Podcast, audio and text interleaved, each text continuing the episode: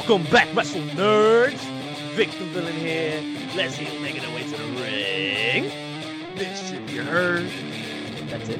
All right, that. That's all I We need. don't need no more, because, ladies and gentlemen, a key figure in what was the most influential pro wrestling era of all time, a hardcore legend, a man who was well versed, vet at that, and he's proved that all everybody wants is just a little head. Al Snow, brother, how you doing? Hey, hola, moshi moshi. Good to see you guys. Or Hey, you. hey. Can't really see you right now. yeah, we don't have the visuals going, but the, the audio is definitely on point. Yeah, I look better this way. Oh. You got a face for radio? Oh, brother. they always start, they always say beauty is only a light switch away. You know. Al, you're doing so much things right now with OVW and, and stuff. Uh, we love the program. I wanted to get you into you know picking brain a little bit about the business right now. I mean, we're also you know we we've done some training coming on to Chikara and some other other places. We're trying to get the feel of it because we don't want to just you know talk the talk. We want to you know wear the shoes a little bit and see what we're getting ourselves into, just so that we can talk a little bit better about the industry. And you're just doing so many Sure. wonderful things, man. I'll talk to me about Well, your you. your program in OVW and what you're doing over there. Well, uh, one of the things that we're doing, I mean, we uh, very proud of OVW, very proud of the history and the tradition and the you know the reputation, the brand of OVW has been around for you know 30 plus years, and uh, the create you know the former owner and originator Danny Davis, you know, did such such an amazing job. And when I first got introduced to OVW was when I was working with WWE, and they. Uh, um, had me relocate down here to Louisville, Kentucky, um, to be the head trainer for their developmental system with OVW. And, uh, you know, I, I just fell in love with it then. And, and just through uh, time and circumstance, June of 2018, Danny was wanting to retire and was in a place that um, I was ready. And, you know, myself and my partners, we bought OVW and, and uh, we're doing everything we can to bring it back to its former glory, up to and including we're the only uh, wrestling school in the world that is actually an accredited, state accredited trade school by the Wow. uh, State Office of Proprietary Education, the office that oversees uh, colleges and uh, secondary education after high school. Right. So um, we we've developed a two-year program um, that I felt was needed. Uh, one because I think that standards need to be established for um, young men and women who want to enter the wrestling business, and uh, there are none, unfortunately. And um, and I think that those young men and women should be taught more than just how to perform in the ring. I think they should be given the skills to be able to uh, have still a career within sports entertainment or broadcasting or entertainment if they want um, in a, a behind the scenes fashion. So to that end, um, in that two year program, we don't just teach people how to wrestle, how to perform in the ring. Um, we also teach them uh, lighting, sound, camera operation, direction, TV direction, production, producing, uh, Wow. segment production, uh, live event management, business management, uh, self, uh, personal financial management, social media management. Um, you know, we cover a, a large gamut, so that that way, when you know, it's not a matter of if, it's a matter of when. Uh, whether it's due to time and attrition or because of an injury, you know, these young men and women are going to at some point their career in the ring is going to come to an end. So we're trying to hopefully give them some skills that will allow them to continue to pursue that career and still be of use uh, in the wrestling business if they so desire. Um, plus, it makes them a better performer in the ring because once you've operated a camera and you're on the other side trying to get shots and know, and then as a performer in the ring, you know now better what the cameras are looking for and how to maximize your time on television to its fullest potential um, by playing to those cameras in the right fashion. Wow. One thing I love about your program specifically, though, is the way you really in depth prepare them in just your, your normal speeches. Like I see your YouTube videos and and and, and you, you speak about how it is how the lifestyle really is and, and you don't you don't sugarcoat shit man you you tell these kids what they really need to know you really prep them for life in the ring and life outside of the ring but still in the business and, and it, uh, for somebody personally that that is looking to do other stuff around the business as well not maybe not in the ring hey man definitely something I, i'm definitely looking into now because I, I want that. I, I, I want to know other areas I could you know look into other than inside the ring. Sure. Yeah. I mean, uh, I want. it's listen. When I was brought in to professional wrestling, which was 38 years ago, it was a it was a different time because um, there was a, a code.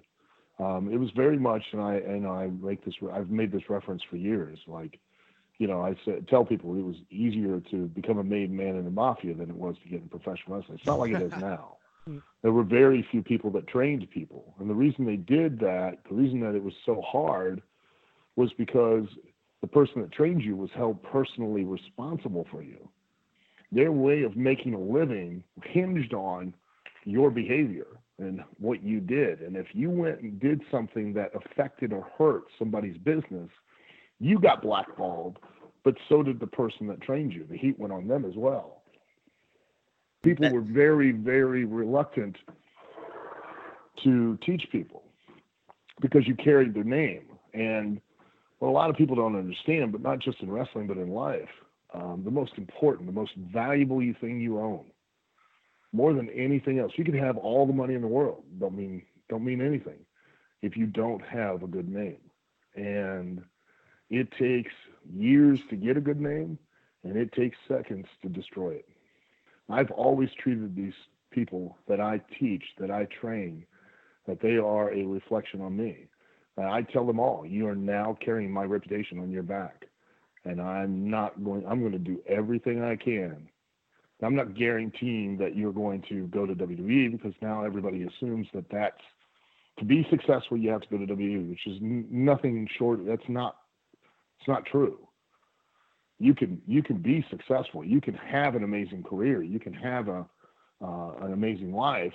Um, WWE is the biggest platform that will allow you to sell your product, which is yourself.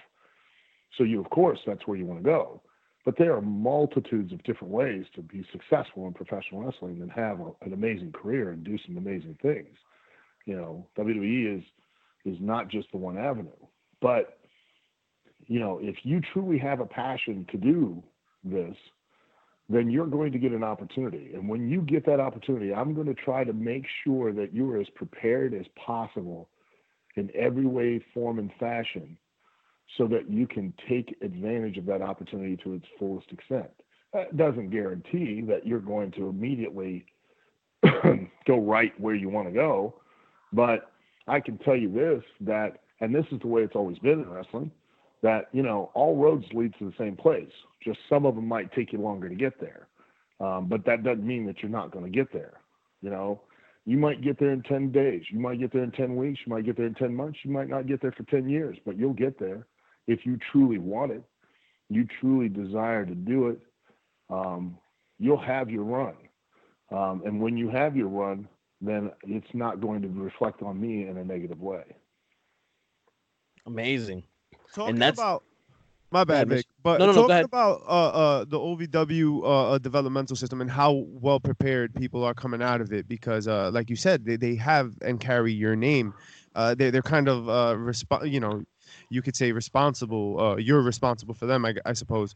But right. I was fascinated by the idea of a combine. It's kind of what I always wished uh, Tough Enough was more or less like, uh, but it ended up being more show than than really. Uh, well, it was, I, and you have to understand that Tough Enough was a show. It was not anything right. more than a TV show. But again, when I would always have these debates with the with the television producers, they were like, you know.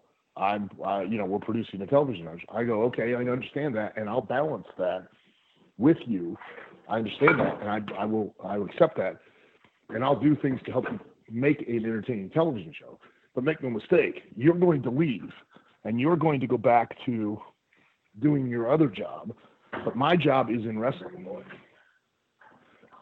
Uh, my job is in wrestling, and I'm not going to send these people out into the wrestling business that I've made a living in that are not prepared. So I treated it, you know, the same way I always do. And I actually cared about the kids because, you know, everybody's like, you know, they were always back in the day, they'd go, oh, you know, you're a great father figure. And listen, I'm not nobody's dad. I mean, I am. I've got six kids. I'm, you know, I'm a proven breeder. I've like salmon. I've swam upstream. So um, I have continued to propagate the species at a great rate. I mean, it's it's awesome. But um, no motility issues there, uh, guy. no, no, no. It just those days are gone. You know, I'm that. So um, I don't want to start over again. Jesus. Christ. Oh, jeez. Uh, kids are great, and they make them cute for a reason. That's why, because that way you don't kill them. You know? Sometimes you want to hug them so hard that you pop their back and make them poop their pants, but you know you don't want to kill them. So, um, but I called them my kids because that's a term from wrestling. Like the guy who trained me, I'm I'm 56. You know, three and a half years, I'll be 60, but I'm still Jim Lancaster's kid to the older guys, to that group. I'm still referred to as his kid, you know, and I and and to this day, you know, if I they people older guys hear something I've said on this interview and they don't like, they call him. They don't call me. Mm. They call him. And then he calls me. And I have to have an explanation. Because I am a representative of him as long as I am in this business and that's that's to your point before right like how they were gatekeepers in wrestling and everybody was kind of indebted to the person that brought them in right like they're wrestle dads if you will yes mm-hmm. uh, absolutely. And that's gone away unfortunately. It's and it's a it's a tragedy that it has. That that really quite honestly is what has led to the degradation of professional of the art of professional wrestling. You have the blind leading the blind. You have you must understand that in my opinion okay, which of course, you know, was worth exactly what it cost you to get, which is nothing. But um, we live in a day of information, and and it's it's great, but and there are always positives and negatives to everything. The negative to living in a day of information is now because you have access to information, you automatically assume, assume that you're an expert that you now know as much as the person who actually has is performing or doing the thing that you've garnered information about. Um, I respect what you guys are doing because you're actually experiencing something that you want to know more about, not just assuming because you've watched and you have access to information that you are now some kind of expert on something.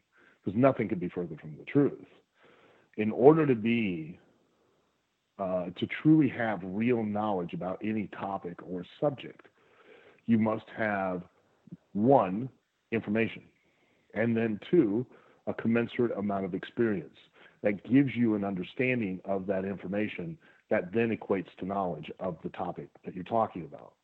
Doesn't matter what it is. And to prove that point, because every talking point that I have, I can always prove with a very logical explanation and that is if you wanted to be a doctor, doesn't matter what you want to be as far as what specialty, you're going to have to go to medical school.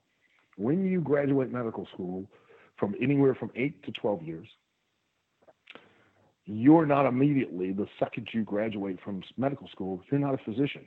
You're not a doctor. You have to go to a, a certain amount of residency, which is supervised experience. Not until you have completed that residency are you allowed to become an actual doctor, a physician. Now you require you acquire experience that goes along with the information that you've gotten for no matter how many years you've went, and then you become an actual doctor. The same goes for anything else. No matter what topic it is, you're not an expert on it if you've not actually been in it and done it. And with professional wrestling, much like with everything else, you know, we're subject to, and and don't get me wrong, because a lot of people misunderstand. I feel you're a fan, you've paid your money, you are entitled to your opinion. Absolutely 100% entitled to your opinion. But I'm going to make my decisions and my choices based on my experience, which coupled with my access to information you don't even know about, regardless of how much you guys think the business is open, there is still a large amount of it that fans don't really understand or know about, and is not communicated to you. And I'm going to use that information and experience, and I'm going to make decisions that I think for the largest group of fans, it's going to appeal. Sometimes I see a lot of fans who down, you know, they every week on a Monday night, they, oh, Raw is terrible, Raw is this. But what they don't understand is what is happening on a Monday night for a lot of times is simply laying the groundwork for something that's really not going to pay off for six months. But you can't see the six months. And you think it just needs to pay off right now. And a lot of times you don't understand that what we're doing on that Monday night, we're doing intentionally to make you angry, to upset you or disappoint you so that when we do pay it off six months from now, you're ecstatic. It was the greatest show in the world. Oh my God, they're back on track. It's you know, Vince is a genius. Uh, and you also need to understand that number one, the one thing none of you understand, none of you get, you all say it's Vince this and Vince that, and the writers this and the writers that. It has nothing to do with them. Mischief. They play a part. They play a part. They are involved, absolutely. But it is 100%, and it always has been and always will be, the wrestler's business. Once those guys walk through the curtain, there is nothing you can do to help them, and there is nothing you can do to hinder them. You have a vision an idea, and it's up to them to go out and then make that vision come to life. And if they can't or don't, that's on them. Uh, that's that's interesting that you say because uh, recently, and I guess because of social media, it's magnified. But a lot of wrestlers are coming out or some wrestlers are coming out, right? Very unhappy about their situation and very unhappy about creative specifically. Uh, what do you say to, to people, you know, nobody specifically or, or no names necessary, but what do you say to people like that who are unhappy about their creative position and are really like, rah, like I'm not, I'm, I'm dissatisfied with my working environment? Two things. Mm. One, you're not a tree. You can leave anytime. True. nobody and nobody drove to your house and put a gun to your head and said, "Go be in the rest, be, be in the wrestling business." You don't like it, leave. Right. Do what do what Cody did. I trained Cody. I brought Cody into business in OVW. Do mm. what Cody did. Everybody was all up in arms. Cody left. Who left on? I said he. You know what he did? He did what I told him to do. I told. I taught. I teach everybody. Leave on your terms. He did, and look where he's at now. So good for him. Yeah. Okay. Grow some balls. Don't just sit there and bitch. Don't piss and moan. Do something. Take action. Don't like it? Leave. Yeah, oh, well, you know, Al, you can't say that. Blah, blah. Yeah, I can. You know why I did? Because I was under contract for, I had a two year contract when I first went in from 95 to 97. I wasn't happy. And it was all my fault. I mean, I had a bad attitude and I was pointing the finger at everywhere, everyone but myself, which I really should have just pointed at myself. You know what I tried to do? I tried to quit. Wow. I sent in my request for my release. You know why I didn't quit? Because they rolled over my contract for another year. Shit. Ooh. Then I got put on loan to ECW. Okay. Right. But you don't like it. Nobody's making you do it. Quit. Nobody drove to your house and told you to do this. Two, you serve two purposes in this business. Not three, not four. You serve two. This is a fact. Say what you want. Have your opinion. It's not a matter of opinion. It's a matter of fact. You're either one, the thing that is motivating people to leave their house and go to that building to watch that show, or you're one of the things that help motivate people to leave their house and go to that building and watch that show. You don't like, you're creative, get more creative yourself and make yourself the thing that is making those people leave their house and come to the show and you will then have the freedom to do things the way you want because you're successful. Oh i'm i'm good. I can have a great match. Well fantastic congratulations but it ain't about just having a great match it's about having a great match that motivates people to want to pay to see you mm. Draw, and if ain't right? nobody paying to see you then why am i putting you on the show Right. Well, you know, the fans say that I'm really good and I'm underutilized. Oh, great. But they're not showing up to see you, to support you, to prove that I'm wrong and you're right. So is it that we're seeing? So what do we do?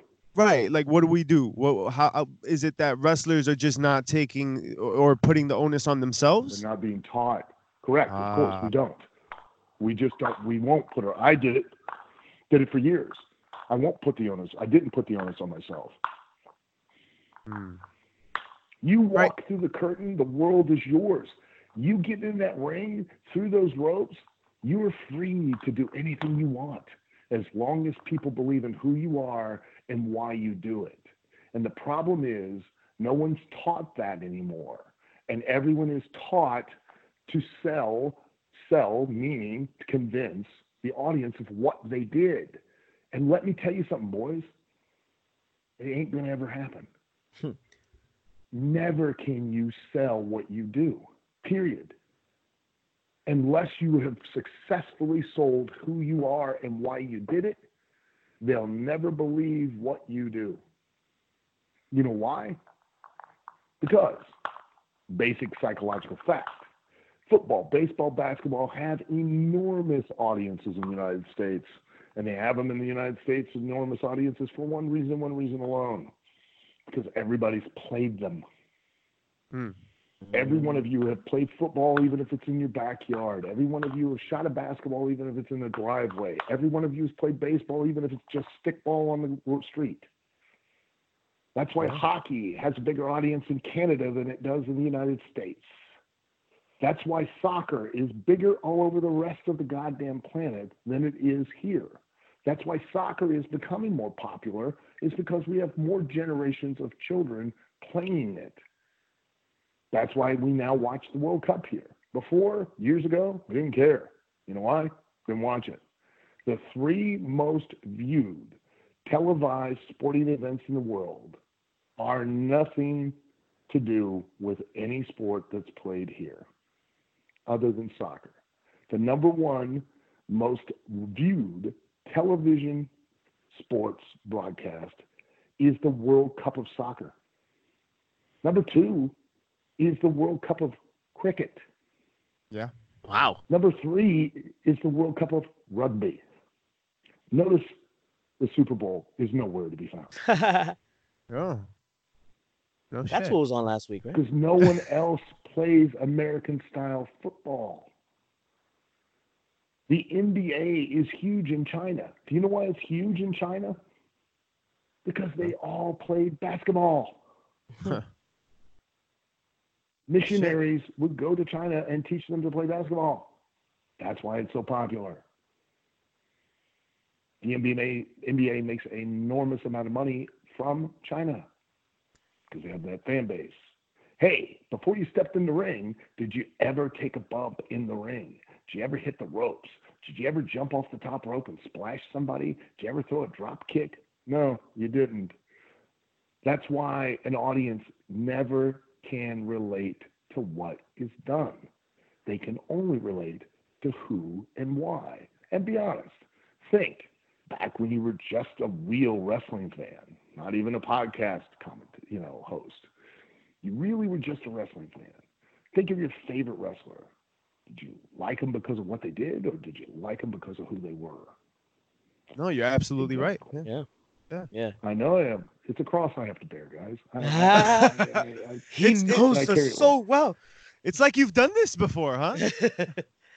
no, but to your point, Al, man, it, it's not. It's, you not only do you tell them what to do. You you tell them how to sell too. You you also explain the difference of how to throw a punch and why not to throw a punch and why why they don't sell the eye poke to the eye that well or, or, or the little things like that. Because it's the little things that will make or break you. It's not the big things. The big things aren't going to take you to that next level. The big thing because you have to understand. You guys as fans, you want because let's let's let's dispel a, a myth Okay, I love going around and doing this. Mm-hmm. Let's dispel a myth. You all think that just in the last probably uh, was in the middle, in the early '90s, I think it was. Vince came out and, you know, in an effort to get rid of all of the wrestling commissions, he, you know, he came out and he said wrestling is predetermined, and everybody was like, "Oh my god." Right. Ruin the business. well, just so you guys are aware, and if you want to, you can Google all of this, and you know, or you can actually do real homework. But it doesn't matter. Um, audiences have known that professional wrestling has been predetermined since the 1920s. Now, you got to ask yourself, why win an audience by the thousands. Because there's also the big misnomer that wrestling only just became really popular with Vince. Nothing could be further from the truth. They were making, they were selling out baseball stadiums in the 30s. Go on YouTube, look at Buddy Rogers and and uh, Pat O'Connor in Chicago. It's a baseball stadium, thirty some thousand people. Lou Thesz had the first hundred thousand dollar house back in I think it was the 30s. A hundred thousand dollar house in the 30s, guys. That's millions wow. of dollars in today's dollars. Right. But you all believe that just now it's become big time because that's what you've been fed by Vince in WWE. And you've not wanted and looked any further. Why did those people who knew that wrestling was predetermined. Still pay by the thousands because the performers, and granted, the style, of course, evolves, changes, you know, no different than because they, you know, in the 19, early 1900s, 1910s, going into the 1920s, they, they were called grunt grunters because they would grab a hold and they would hold it for ages. Chain wrestling developed, created um, where the influx of Indian wrestlers, where they would come in and they would do switches, reversals, you know, takedowns and counters. Um, that started around the 1920s. And then, you know, sequencing, which is what you call a high spot, tackle, drop down, leapfrog, hip toss. That all started with Buddy Rogers. Buddy Rogers is the person that invented that, where most wrestlers would only do one to two moves at a time. Um, Buddy would literally string three to five to six moves in a row, um, and he called it sequencing. Um, that then the style evolved. It changed, moved up. The action sped up. Um, but ultimately, they were always selling one thing, two things: selling who they were, and that they, it was a contest, that it was a competitive situation. They were both trying to gain and maintain an advantage so that would lead them to be able to win. They were continuing to create the illusion that they were prize fighters, no different than a UFC fighter or a boxer, you know, where if they didn't win, they didn't get paid or they didn't get paid as much. Right. And that's never changed. That belief, the audience still wants to come and they want to believe in two things they want to believe in who you are and then why you're doing what you're doing. That's it. And the more you're adept at being able to sell that to an audience, and let's let's touch upon a couple of phrases you guys like to use that you don't have no idea what they actually mean. school us, baby, school us. Take us, take us to school. You all think kayfabe is just you know is protecting the business. That wasn't it. Protecting the business was not allowing everyone, every Tom, Dick, and Harry to get in it. That was how you protected the business. Because it only takes one person to destroy the illusion that everyone else has worked so hard to create. It's no different than watching a magician. Okay? Hmm. You all know Magic Steak. God, I hope so. I, Come on, why would you do that to me? I, I had him this far, Al. And Santa and the bunny and the Easter bunny are not real. But oh man, this is the worst interview we've ever had. How, how could you do this to me? I'm sorry. I'm, I'm sorry, but I, I, have to do. I have to smart you guys up. Thank so, you. I appreciate it. but you, you, you, there's a reason that Criss Angel had a TV special. There's a reason he had a TV series. There's a reason he has a. He literally has a theater in the Luxor. Okay, and there's a reason that you know David Copperfield had a TV special where he made the Statue of Liberty disappear. Okay, we we know it's not real, but they allow us to question. They allow us to believe, even for an instant. That's all it takes. And with professional wrestling, it's no different. In kayfabe, kayfabe is not protecting the business, which is absurd. It's ridiculous because people don't understand what kayfabe is. Quite honestly, kayfabe was initially it was simply a trigger word.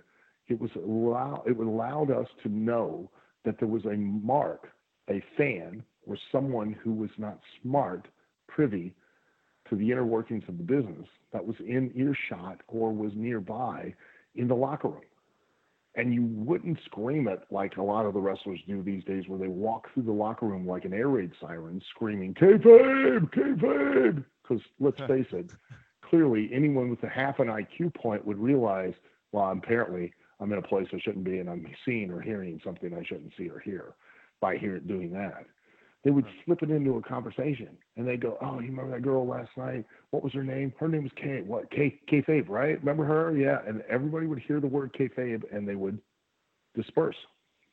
Mm. They go away. They'd shut down. They would protect whatever they were doing, so that people wouldn't they wouldn't kill the illusion. Because I can't tell you the number of times I've had this conversation with a fan that said, "Oh, I was a wrestling fan. I was a fan of so and so and so and so, and then I saw that so and so was wrestling so and so in this heated blood feud, and they drove to the building together." And right then and there, I was done. I was so disenfranchised, so disenchanted. Didn't want anything to do with wrestling anymore. Kayfabe was simply a signal word. That's all it was. But it came to describe, like your kayfabe, it's like a multi-purpose tool, uh, like a Swiss Army knife of words. Kayfabe has been, you know, but it all comes down to you're lying or trying to protect something. But that's not what it is. It is a respect. Respect for your fans and a respect for what you do. What do I mean? Here's what I mean. Let's say, for instance, I buy a commercial on television. Okay?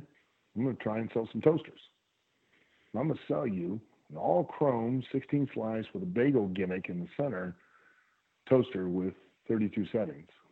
Now, let's face it, we all love toast.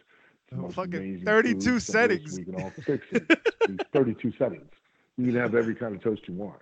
Okay, plus a bagel gimmick in the center. Don't the don't forget. Cadillac oh shit! Oh damn, the bagel gimmick. yeah, but you're sold. You've watched the commercial, yeah. i.e., you've watched the wrestling match. You go to the store, i.e., you go to the arena.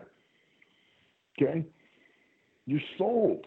You want to buy this all chrome 16 slice bagel gimmick 32 siding toaster the Cadillac of toasters. Mm-hmm. Going to the store, going to the arena, there's the pictures, there's the posters. On the shelf, there's the box. Out in the entrance, there's the wrestler. Buy the box, buy the wrestler, get it home, open it up. It's 12 settings, four slices, no bacon gimmick, it's all black. Motherfucker. Get in the ring, bell rings. I've sold you that I'm A, B, C, D, E, but I wrestle like I'm a junior heavyweight in Japan. Mm. Yeah. Are you happy? No. Are you excited to get it again? No, you're not. Uh, and and then when we're done, I go on social media. Social media, and let, us point something out, okay? For any wrestler that's listen, listening, okay, number one, it's your business. The wrestling business is the wrestler's business. So make whatever excuse you want to make, point whatever finger you want to make. Tell me I'm old school, you're new school, whatever make whatever ridiculous claim you want to make. Okay, justify it any way you want. I don't care. I've heard them all. I even made some of these excuses myself. Some of them you're very creative. You've come up with on your own, but social media is not the problem.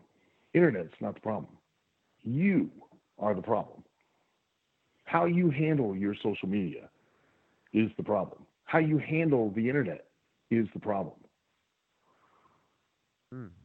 If you are not comfortable with your friends and family being the thing that you sold on TV, being the character, okay, I get it. Then make two social media platforms on every one of them, because God knows there's a ton of them. Yes, sir. Make it make hmm. two. And you know what? Make one that's private just for your friends and family and be you be the dull, uninspiring person that you really are. Okay? Live that life. Live it to its fullest. Okay? And share your baby pictures, share whatever you want to share that's your personal life. One, so they who actually care about you will see it. Because two, I don't. So I don't need to see that. I don't care. Okay? Make a second that is the persona that you've sold to the public and on TV and be that person 100% of the time on that social media. Okay? When I was really getting over with the head, oh. I and it wasn't it wasn't easy, it wasn't comfortable, it wasn't fun. After shows, one, I traveled by myself. You think I put the head in the bag? No. Put the seat beside me and I put a seatbelt on the damn thing. You know nice. I then I would go whenever I ate. I would go to restaurants and I would get a table and I would set the t- head across from me and I would order for both of us. I'd sit there and I would argue and fight with the head. That's fucking amazing. Oh my god. Do you know how many times wow. I got asked to leave a restaurant? Do you know how uncomfortable that was? Do you know how difficult that was? But if you saw me in a restaurant with your family and then we're flipping through the channels and you happen to see me on TV, you're like, look, there's that lunatic that was talking to a head at the restaurant at, you know, Chuck E. Cheese or at Charlie, Oh Charlie's or, you know, Cracker Barrel. You know, wow. that guy's really insane. And if you think about the ridiculous stuff that I did on TV, not one, now let's be aware. Let's point something out, okay? Let's make it clear. Because you all have a certain perception of what I did. Okay. And I'm, I'll, I'll be honest. Like, I didn't do as much as some. I've done a whole lot more than many. And I have lasted a lot longer than almost everyone. Hmm. When we had Raw, SmackDown, we had the, the whatever the secondary show was for SmackDown, Sunday Night Heat for Raw. Yeah. I was on every one of those shows every single week. Facts. There's a reason why. So think about that. Huh. People didn't turn the channel. It's true. Because they could believe in who I was, so they could believe in what I did. Yeah. I could come out and do anything, and they could believe in it because they thought I was genuinely insane. But because I went to restaurants, and you all, and you were, you guys were a part of that group. Yeah. in the last few years when Matt Hardy was oh I'm broken in Impact Wrestling, and you were like oh he's a genius because he never breaks character. He he never goes he never goes out of character. He did podcasts. He did podcasts. He did Jericho's podcast in character. Oh my god! Oh, you literally Just got everywhere. a teenage. You literally got a teenage heart on. thinking that this was something that he just created. Let me point something out to you. Nikita Koloff, I'm sure you all know who he is. Yes, sir. Literally was so committed to the gimmick that when he came into the Carolina territory, he hired a guy to walk around like he was an interpreter and he could not speak English. So if he had to buy a car, he had to buy a house, he would go through the interpreter. When I met him, when I worked for WCW, I walked in the locker room. He didn't know who I was. He never broke character in the locker room until he realized I was one of the boys. Oh, and wow. you think, you all think Matt Hardy has reinvented the wheel. when it that is kayfabe. Kayfabe is never stop selling two things: who you are and the finish. Hmm. Period. Well, do you feel like, oh, and I mean, I think so, but do you feel like people have just stopped doing that? Wrestlers have stopped doing that. They, they, they don't. They don't absolutely just... because they don't have a. They one they've not been taught it, and two they don't have a real respect for business. Now I know that I'm gonna I'm gonna raise a lot of you know oh and they're gonna get butt hurt you know and they're you know the boobies are gonna get sore and I get it. I'm a lot of ah fuck them. Yeah. no, I. It's a different time. Why is it a different time? Well, here's why. Because 98 to 99 percent of the people that were in the wrestling business when I first broke in, and for probably a good 15 to 20 years afterwards, were people that the only sole means of income that they had was the wrestling business. Period. No offense or buts. The only way they made a living was the wrestling business. Okay? 98 to 99% of the wrestling business today, most of them have a regular job and they wrestle on the weekend. It's a part time thing, it's a pastime, it's a hobby. Hmm. They don't have the same stakes. You think that's why it's the lack family. of respect, too? You know, Absolutely. Well, and they're I not mean, being taught it. It's not passed down. There are certain things that are intrinsic about the wrestling business that are necessary to be taught to the performers so that they have a relationship and an understanding that they then don't lose touch. The reason we shake each other's hands is because it's such a dichotomous business. One, you have to be a star. You have to go in the ring and make yourself a star. But understand, every single other person in the locker room is trying to do the exact same thing, trying to make themselves a star, be the thing that is selling the tickets. Okay? But you can't win if somebody's not willing to lose. Right. You can't lose if not somebody's not willing to win. You can't get over if not somebody's not willing to put you over. Exactly. You can't get heat if somebody to give you heat but yet you need to be the thing that drives the bus. But when everyone wants to drive the bus, that's all passengers on the bus. But that's why when you come backstage, you shake each other's hands because we're nothing more than method actors, not actors. We're not real actors. We're nowhere near an actor. We're reactors. But we're method actors in the sense that we adopt the person that we are in the ring because it's an extension of who we really are backstage. And don't forget, there are two different gimmicks in this business. There's a gimmick in the ring and there's a gimmick backstage. You're never the real person. Okay? I was I've been this I had been in this business for probably 15, 16 years before anybody even knew my real legal name. And that was thanks to Dave Meltzer, the Observer. And then thanks, Dave. Um, and I can tell you, I can't tell you the number of years that people didn't know that I was married, had kids, you know, any personal life. Well, I'm selling. That's deep. That's deep, and it's so true, man. It's crazy because, and, and going back to like your social media point before, um, you know, that's such an opportunity, right? Uh, Matt Hardy felt so fresh because we hadn't seen that in in quite some time. Uh, social media is such an opportunity to, you know, you only get three, five, oh, eight minutes, you know, in the ring. I, I, apologize. I don't want to. I don't want to cut you guys off, but no, listen, go ahead. When I first started, I only had the promoters TV. That was it.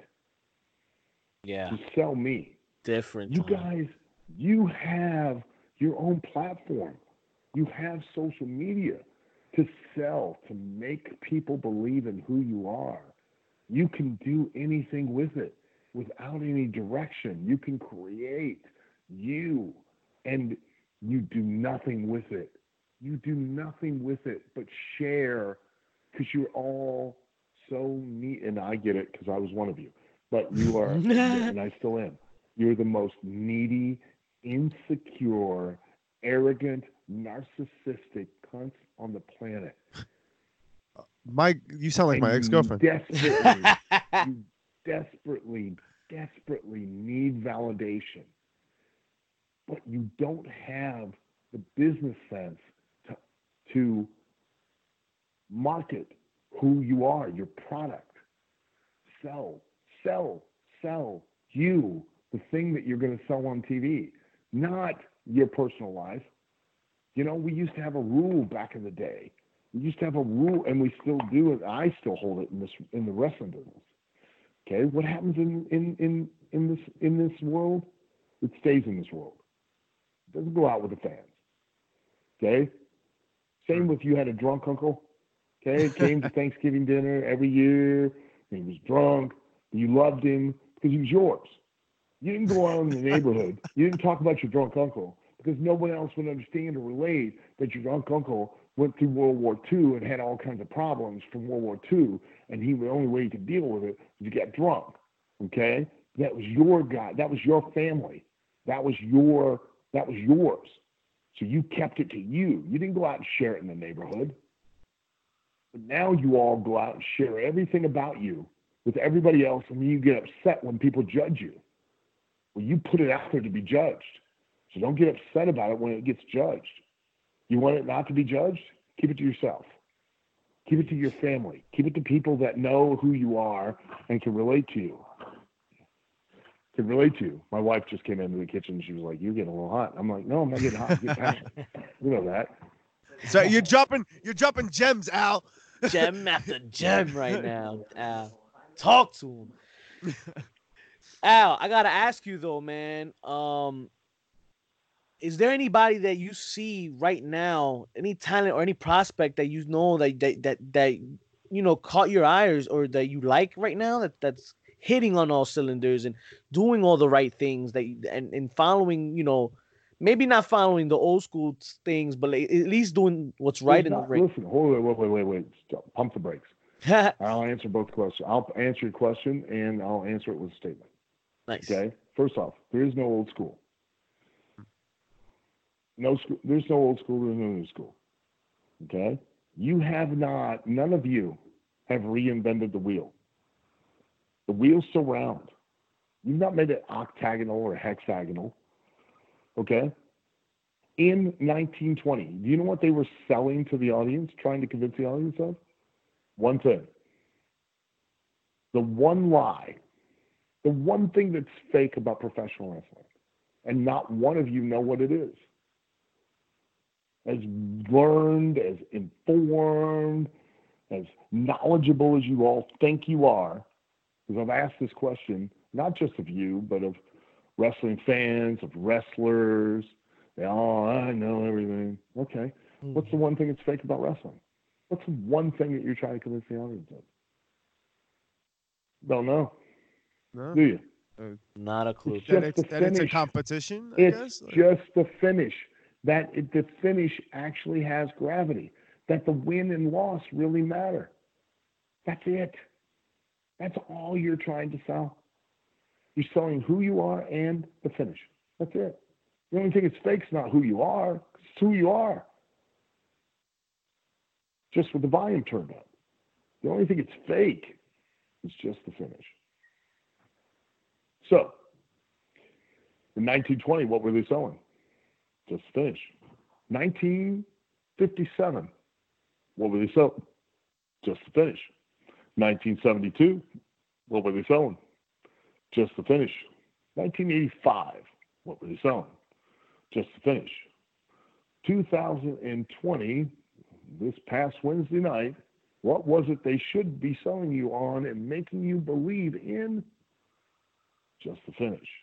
Please explain to me how there is a new school and an old school. Go ahead, Vic. Good luck with that, Victor. Yeah. Uh, yeah, done here. yeah, exactly. And if you truly, genuinely believe, which I think, quite honestly, people that claim that the wrestling business has evolved or changed or whatever pissy ant excuse they want to use to justify their lack of understanding of what it is that's really being sold. You really believe that? You really believe that the wrestling business has changed? Meaning, in your mind, audience doesn't pay to see the finish. They don't pay to believe in that. They don't pay to believe in who you are. They want to see your moves. They want to see you what you do. That's what sells tickets. That's what motivates an audience. Okay, I'll agree. You're going to have, have to answer four questions. Oh, quiz One, time. If what you say is true, why do I pay commentators to spend the entire show selling verbally your performance as if it's a real competitive situation? Why do I waste that money if what you say is true? Yeah. Question two Why do I pay referees to go to the ring with you? You told me it's changed. It's different. It's no longer about selling the finish and all of that. It's about the moves, it's about the action. It's evolved. Become something different. Oh, okay. Then why am I wasting money to put referees in the ring to count three? Why don't I just give you your entrance? You guys go out there and do your moves, and that's it. Mm-hmm. Question three why am I spending thousands of dollars to buy championship belts that you apparently are competing to go up a ladder to get in a position to where you can possibly win one? Well, it's not about winning or losing. It's it's different. It's new. You've reinvented the wheel. It's it's the audience wants to see cool moves. They don't want to just believe that you're using those moves to win or lose or not lose. They want to just see the athleticism. Question four. If you're a performer, what you say is true, you really genuinely believe in that. Because I know you do. I see you. I look at you. I know you really use that to justify what you're doing.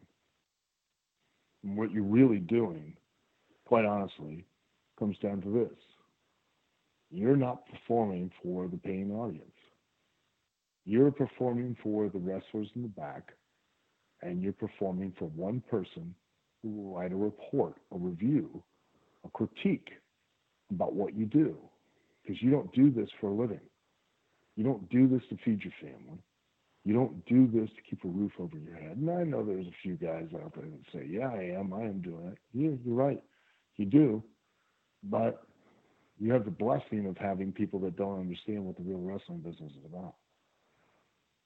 And so you're still trying to appeal to the minority and to the boys in the back, as opposed to the people that paid their hard earned money to watch you and suspend their disbelief and buy into what you're doing. So, question four um, why is it that you get the boo boo face when I ask you to lose? If what you say is true and you genuinely believe in it, why do you get upset when I ask you to lose? Why do you care?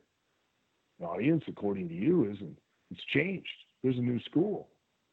They're not here to believe that it's a competitive situation. They're not here to buy into any of that bullshit. They're here to just watch what you can do. And why do you get upset? Why do you walk around and pout? Shoulders slumped, face all drawn. You go out there and you half-ass your performance because you ain't the one that's winning. You claim that I'm burying you, even though I gave you time on TV, whether you won or lost, because you lost. What you say is true and you genuinely believe it. Answer those four questions for me. Damn. Damn. D- does do you feel like you encounter that a lot? A lot of uh, a lot of young oh, bucks that yeah. Constantly, it, because it's oh, you're old school. It's changed. It's different. I want my stuff to be entertaining. Entertaining to who? People pay it's no different. Kayfabe is no different than if you go to watch a movie. Most of the budget of that movie is to ensure that at no point in time when you're in that movie theater do you slip out of the world that that movie has put you in. That means that if it's a period piece, that they go and make sure that every detail, every every costume is exactly the same fabric as what they would use in that time that the wallpaper is exactly what it would be made out of if it was that time period. If a car chase is happening and the car goes around a corner and has a dent in the door once, that goes around the second corner and doesn't have a dent in the door, and then goes around third corner and has a dent in the door again, you're taken out of that world. And they spend most of that budget ensuring that that never happens. That's fucking true. You're absolutely right. Huh. And, this, and no matter how good the movie is that you watched, if one of those instances happen where you notice something that doesn't fit, you're taken out of that movie. And think about it, guys, because ultimately, an actor, a movie actor's real job, and that's why they're held in higher esteem than a television actor, is because it takes less investment to watch a television actor. You just turn on the TV and watch it in your comfort and safety of your own home if you want to watch a movie actor, you've got to get up, get out, and walk to your car, get in the car, drive to a movie theater, and sit in a comfortable leather recliner in a dark room with people you can't see. Right? But if one of these things even happened for a slight bit, don't. And if you want to debate me, as monster of a success as Game of Thrones was, everybody was in an uphill over the last season because somebody saw a cup of coffee. That fucking a, a cup of coffee, man. yes. And the uh, internet was in an uproar yeah. because it's yeah, it man. ruined the fantasy, the belief. It took you out of that world for that moment. You know That's... what I mean? So then, would you say then what really is new, going back to your point from before, is that there's less of a respect for the business as a whole, right? Like there's less a dedication to crafting the universe that is everything outside the ring. No, there's not less of a dedication. Okay. Please don't misunderstand. Don't. It is not a less of, the, of a dedication. It is people that have not been taught. Mm-hmm. The degradation is not in what people are doing. It is what how they are being introduced into and being taught what to do and why to do it. Wow. And most definitely you you definitely shed some light onto that this evening, Al. And I want to thank you so much for your time. I, I know we hit the hour oh, mark you. already, but I don't want to take up too much more of it. But you've definitely made this a must hear, must listen interview for those who are looking definitely into the business um moving forward. But we're also known for, you know, letting loose a bit, shooting the ish, so to speak. Um, we like to end with a round of chair shots, and whatever comes to your mind, sure. uh, Mister will take over from here. All right, cool. So, um, like he said, quick, quick, uh, quick chair shots, quick answers, or I mean, fucking take your time, dude. Everyone's here well, to listen to you, so yeah, yeah. No, no, do yeah. not be quick. Fucking take your time. I'm sure your wife appreciates that about you. Uh, um, what's your favorite cheat meal? Ah, favorite cheat. I love. Damn! Right when he answered, the phone cut out. no. Al, you still there? Pizza, can you hear me? Oh, here we go. Okay, we go. sorry about that. you got really okay. excited about that pizza. oh, he did. Yeah. so I have to follow up and say, What kind of pizza? All meat, thin crust. Oh, is there a, a burger? Um, a bur- what the fuck is wrong with me? A pizza no. joint? is there a particular pizza joint you like to go to, or? Well, in Louisville, Kentucky, we got the one thing we have here is we have a ton, ton of restaurants. So one of the places easiest to get to, hometown pizza is really good. They got like a cracker, not meaning white guy, but crack, um, uh, thin crust pizza. It's really good. But there's this place down on Fourth Street in uh, downtown. It's called uh, Sicilian's, the Sicilian, and they have a hot brown pizza. Oh my God, it's incredible. A hot brown pizza? What's what's in it? Yeah, and it's not a sex act, so don't think you know hot brown. Damn, because it's a sandwich that was made at the Brown Hotel, and they uh-huh. call it a hot brown pizza, hot hot brown sandwich, and they have a hot brown pizza. So it's like bacon, tomato, uh, it's turkey. It's it's amazing. Ooh. Oh damn, that sounds good. Now I'm fucking hungry. what's um what's your what's your favorite movie? Uh favorite one that I can right off the top of my head, A Christmas Story. Um, greatest movie ever. Why? Because it tells a story that both if you're a child you can relate to, if you're an adult you can relate to, if you have children, and and all about Christmas. It's it's awesome. If you had a superpower, what would it be?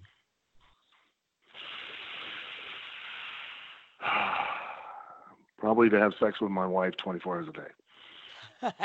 no, no, no. It's something that you don't do already. oh, okay. Well, okay. Uh, um, probably um, telepathy to be able to read people's minds. Uh, the more information you have, the more powerful you are. Ooh, nice. Very, answer. very nefarious of you. Nice. yeah. um, who's a person you'd like to meet, either real or fictional? Oh God, there's plenty. God, there's so many. Um, Neil Armstrong. Oh, first man on the moon. He's probably got a lot of shit to tell. oh, I have no doubt. And think, think, and I know people, you know, they talk about and they say, you know, the moon, moon landing wasn't real. I can tell you in unequivocally, and I've read both sides, and you know, but here's the one proof. Okay, two, two, two proofs that uh, the moon landing was real. Number one, they distributed moon rocks all over the world you quite honestly don't think that there was another country that somewhere at some point is like, hey, you know, because out of nothing more than just jealousy that the United States was the first person, the first country to land on the moon, okay, that they didn't go, this is bullshit. Guys, it's all fake. And it's Chilean China, rock salt. Russia, Russia, somebody didn't somebody didn't speak up are you uh, seriously? Like everybody all decided we're going to all agree to keep this one secret. It's out of human nature. You can't do that. It won't. It, it's not possible. All right. Second, cannot deny the mother of invention is necessity. Mm-hmm.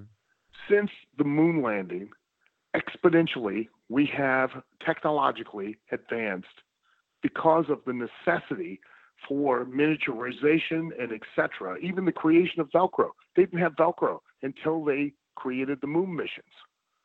Yeah.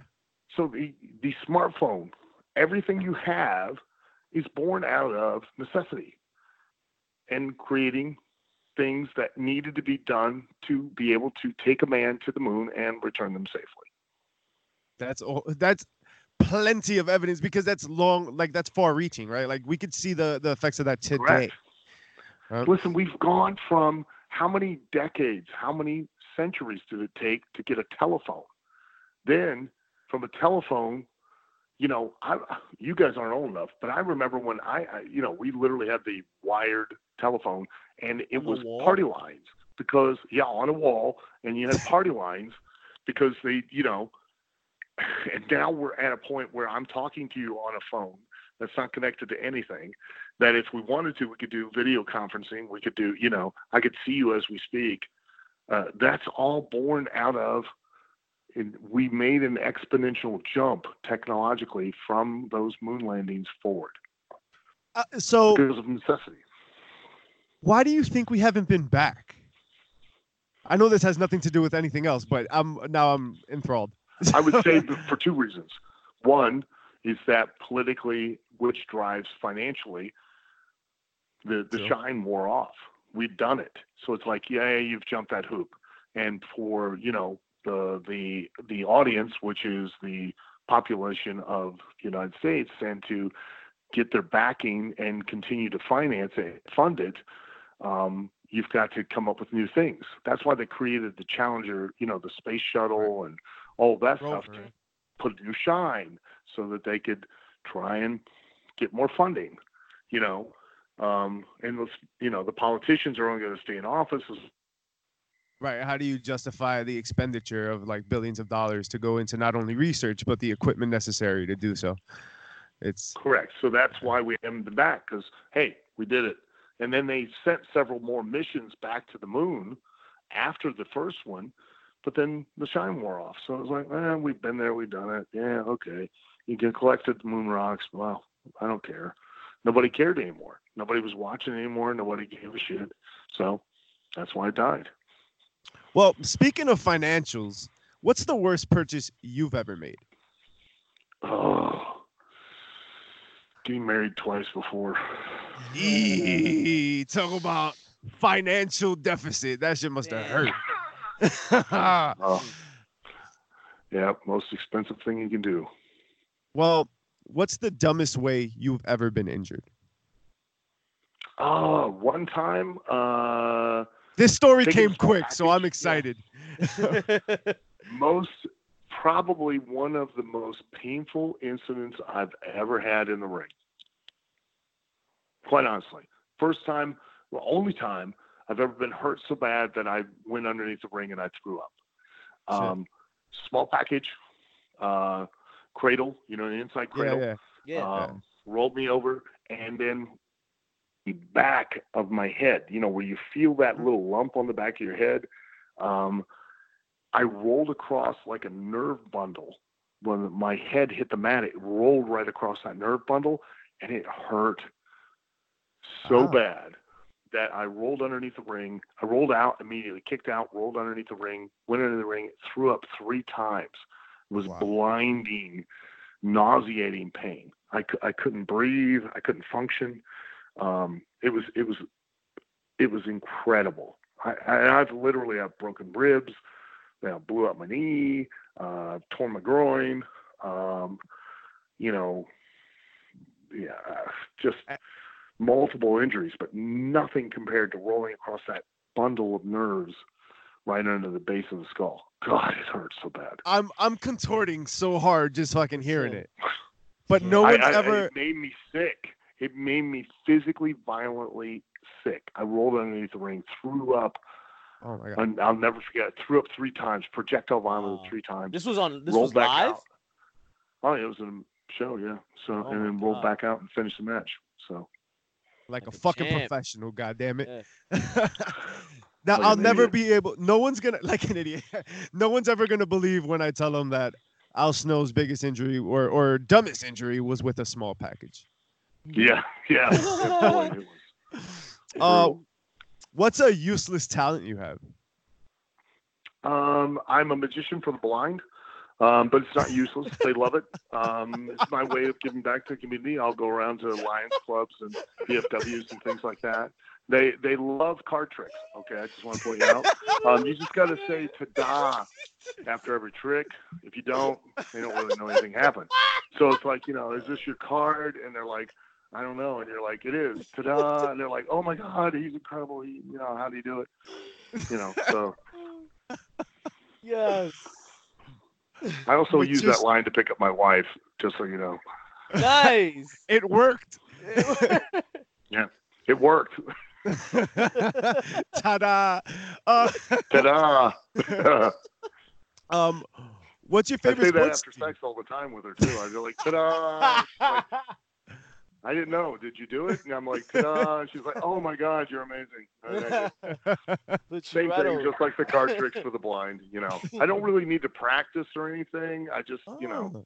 And I can have any kind of assistant, you know, they don't have to be attractive. So it doesn't matter.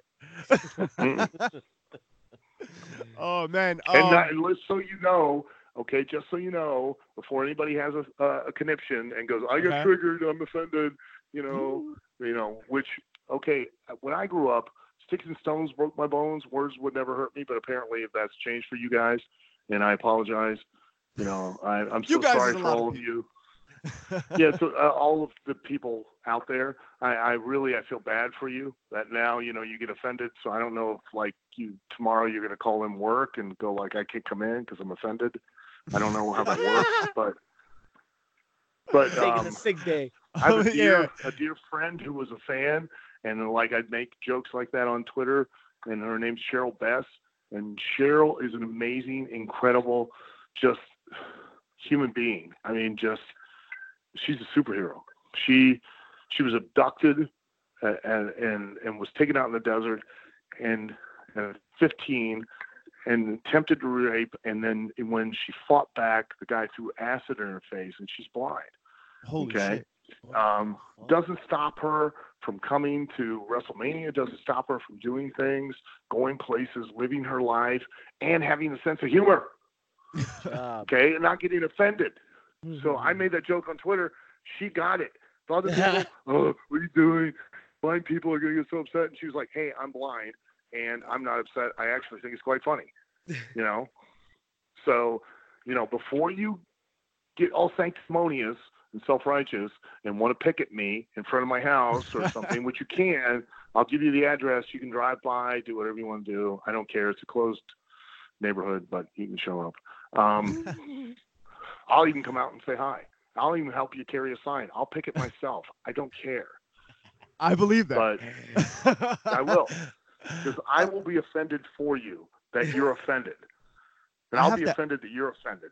And then oh. together we can be offended, and then I'll pick at my house because you're offended. So I, will support you ask. in your being offended. Yes. Mm-hmm. How, how, how did she check Twitter? I.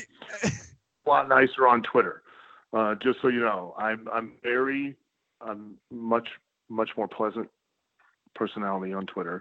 Used to, my favorite response if you gave me a negative comment or something was, and I thought it was awesome. Um, in fact, uh, I was just telling this story the other day about both my son and I spent 45 minutes, I think, one night going back and forth with this guy, and my response to anything he said was "your mom." So nice. Uh, I think that is the best and most amazing response on social media is you're like, you know, you suck. And I'll go, well, your mom didn't suck, you know, or something like that.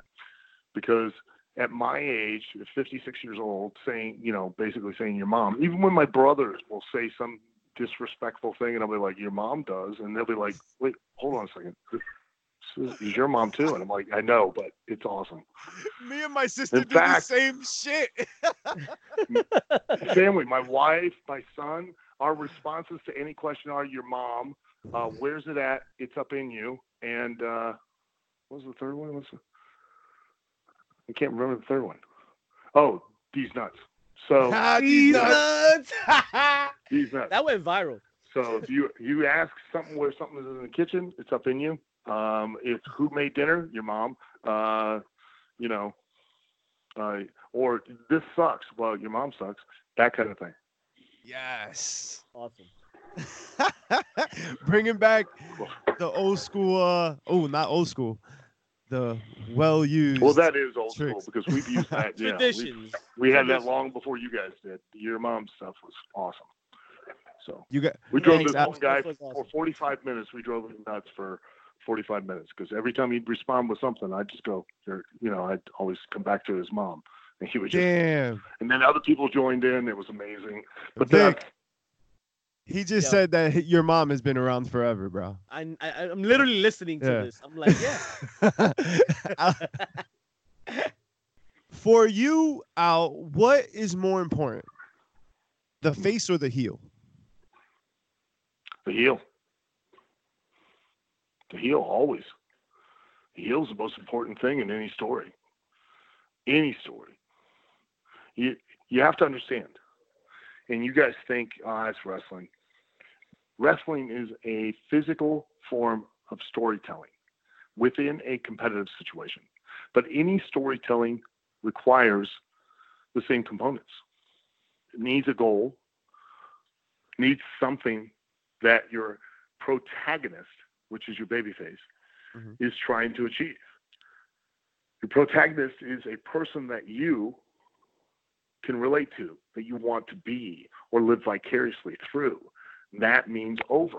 To get over is to get over is to make an audience member want to be you, live vicariously through you. Okay? Mm-hmm. you need an antagonist. An antagonist is a heel. The heel drives the bus. Okay? And then wrestling, heels always used to lead the match. I was a heel for probably 14, 15 years of my career. hate being a babyface. Hate it. Being a heel, I'm in control. I lead the match. I tell you what to do to me to make you look better. Because my job as a heel is not to get heat. You all think heat is a spot in the match or where I get my offense. Nothing could be further from the truth. Heat is a want, it's a need. Think about it. When that heel was beating up that baby face, the baby face you wanted to be, you weren't you didn't get angry until you wanted needed for that baby face to get justice to fight back to to triumph beat the heel. That's heat. That's what drives ticket sales okay? If we don't get heat we don't make money. And i try to use an analogy so that people will understand it. Case in point we walk out right side right now outside of your studio. Walk out there. We see somebody standing next to you, a car. It's not your car. Okay? Be honest. Don't lie to yourself. Lie to everybody else. We do every day. Never lie to you. Always be honest. Brutally honest with you. Okay? What you want. What your motivations are. Why are you doing these things? You live a happier life. Trust me. The more you own your shit, they can use it against you. So, walk outside, see somebody setting fire to a car. Ain't your car. What are you going to do? Be honest. Probably. Uh, probably. Leave. You're probably going to call 911, or you're going to pull out your phone and you're going to video it and you're going to scream World Star Hip Hop. That's going to be it. oh shit! World Star. Why? Because it's not your car. Mm. You do not care. Don't care what you tell yourself. You're not going to risk your personal well being for something you're not invested in. That's why we don't have riots in wrestling anymore. That's why we don't have people hitting the ring. It's not personally invested. Because we don't have heels.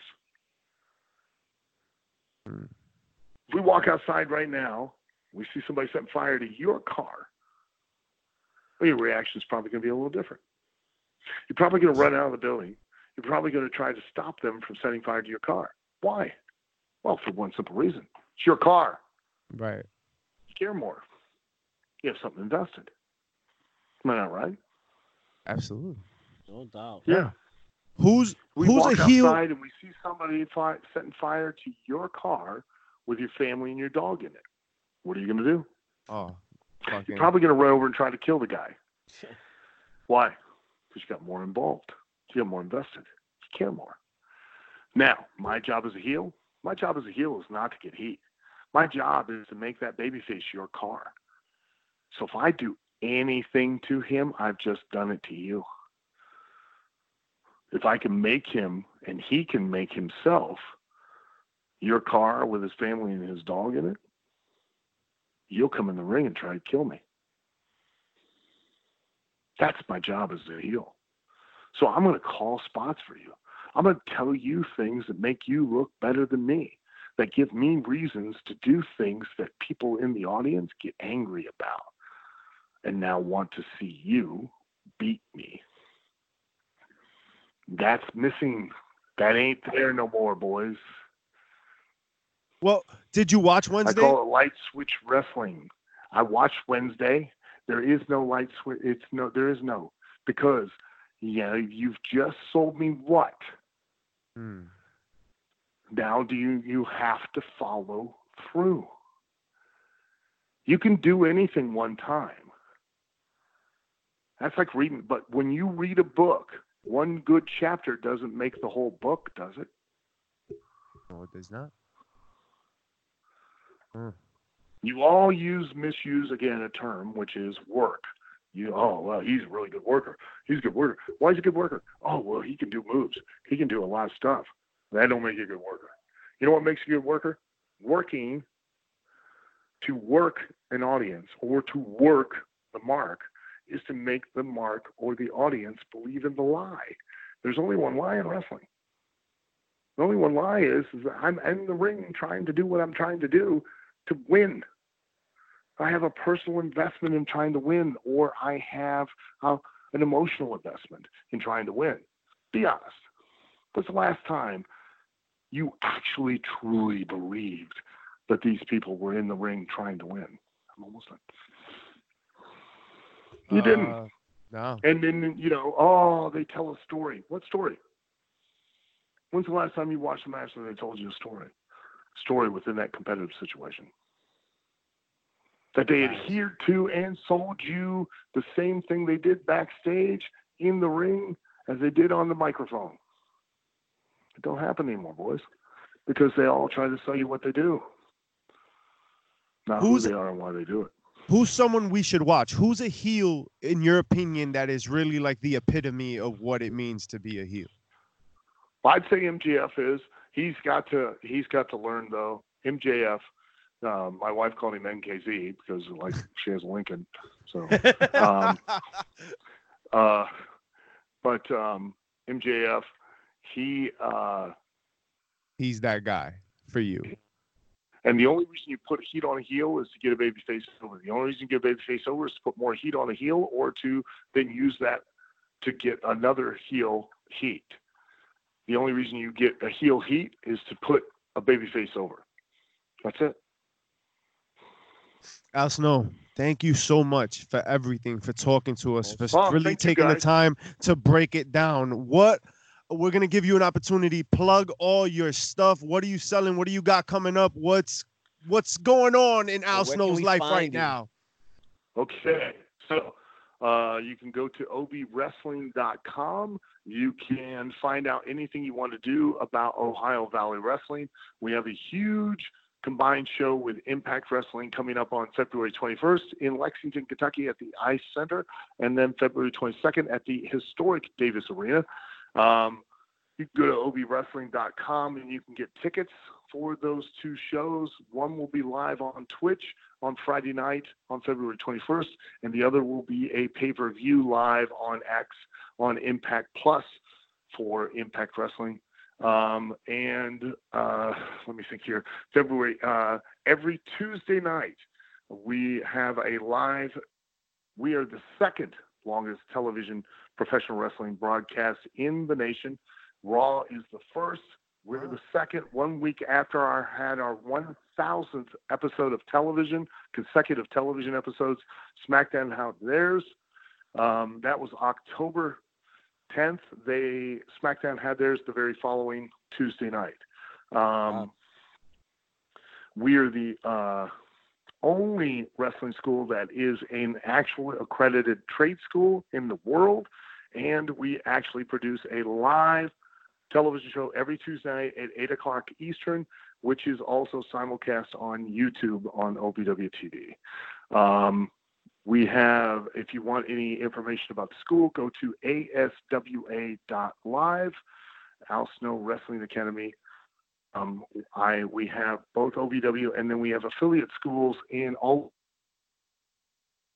Hungary, Denmark, uh, we have Portugal, Greece, uh, France, Italy, wow. and two in South America in Chile. Um, wow. One in Santiago, and I can't remember the other town. Uh,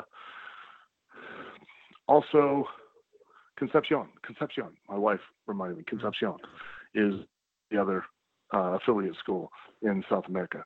Uh,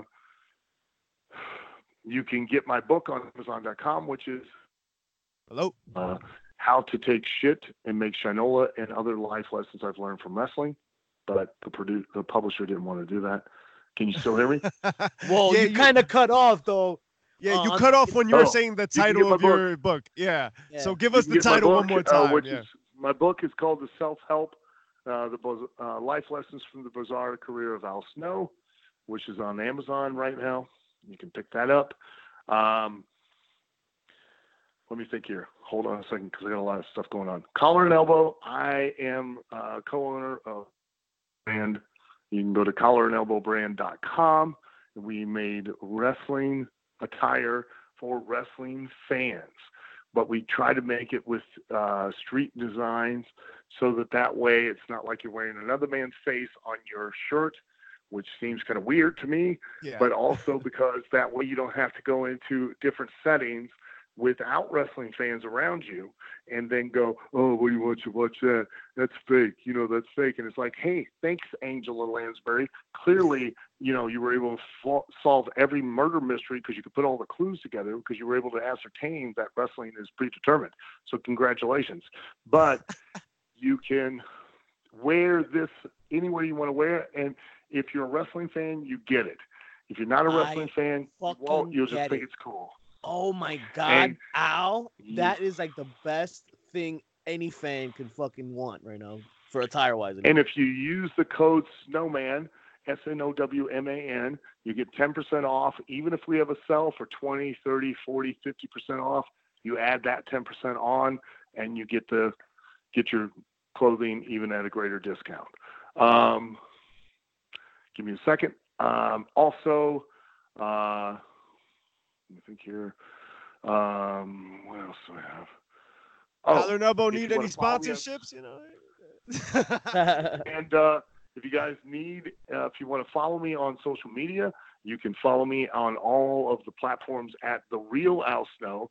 Because if yes, there were some imitators, and I wasn't offended, I would simply message you if you imitated me, and I would go, look, if you want to be a celebrity, aim the bar higher. I mean, I'm not gonna. listen, why not be Brad Pitt?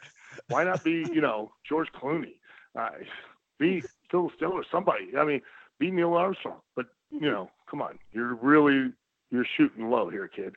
So I have all the blue check marks and all that kind of stuff, so you'll know it's me. So um, please follow me there, and uh, you know, support uh, OVW, you can go to, we have over one, we're on episode 1071, I believe, at this point. So we have an entire library of uh, Ohio Valley Wrestling, OVW, and you can go to ovwwrestling.com and you can subscribe for $4.99 a month. It's just like the WWE network, but a lot more fun. Nice. So. nice. Al, Al thank you so much, man. Don't miss me on my national tour um, for the Magic for the Blind. It's incredible. you just have to shut your eyes, and you'll be amazed by all that I do. We are getting tickets right now. OD. Uh, Al, thank you again for your time, man. Appreciate you taking all this time with us to do this yeah. again sometime. If you're ever in the Jersey area, man. Well, first rounds, really first rounds on us, on. man. Awesome. Well, I appreciate you guys having me on. I really do. Thank you. No. Thank you. Thank so you, much. Al. Thanks for spending the night with us. For real. All right, man. All right, guys. Be good. Be safe. Take care, brother.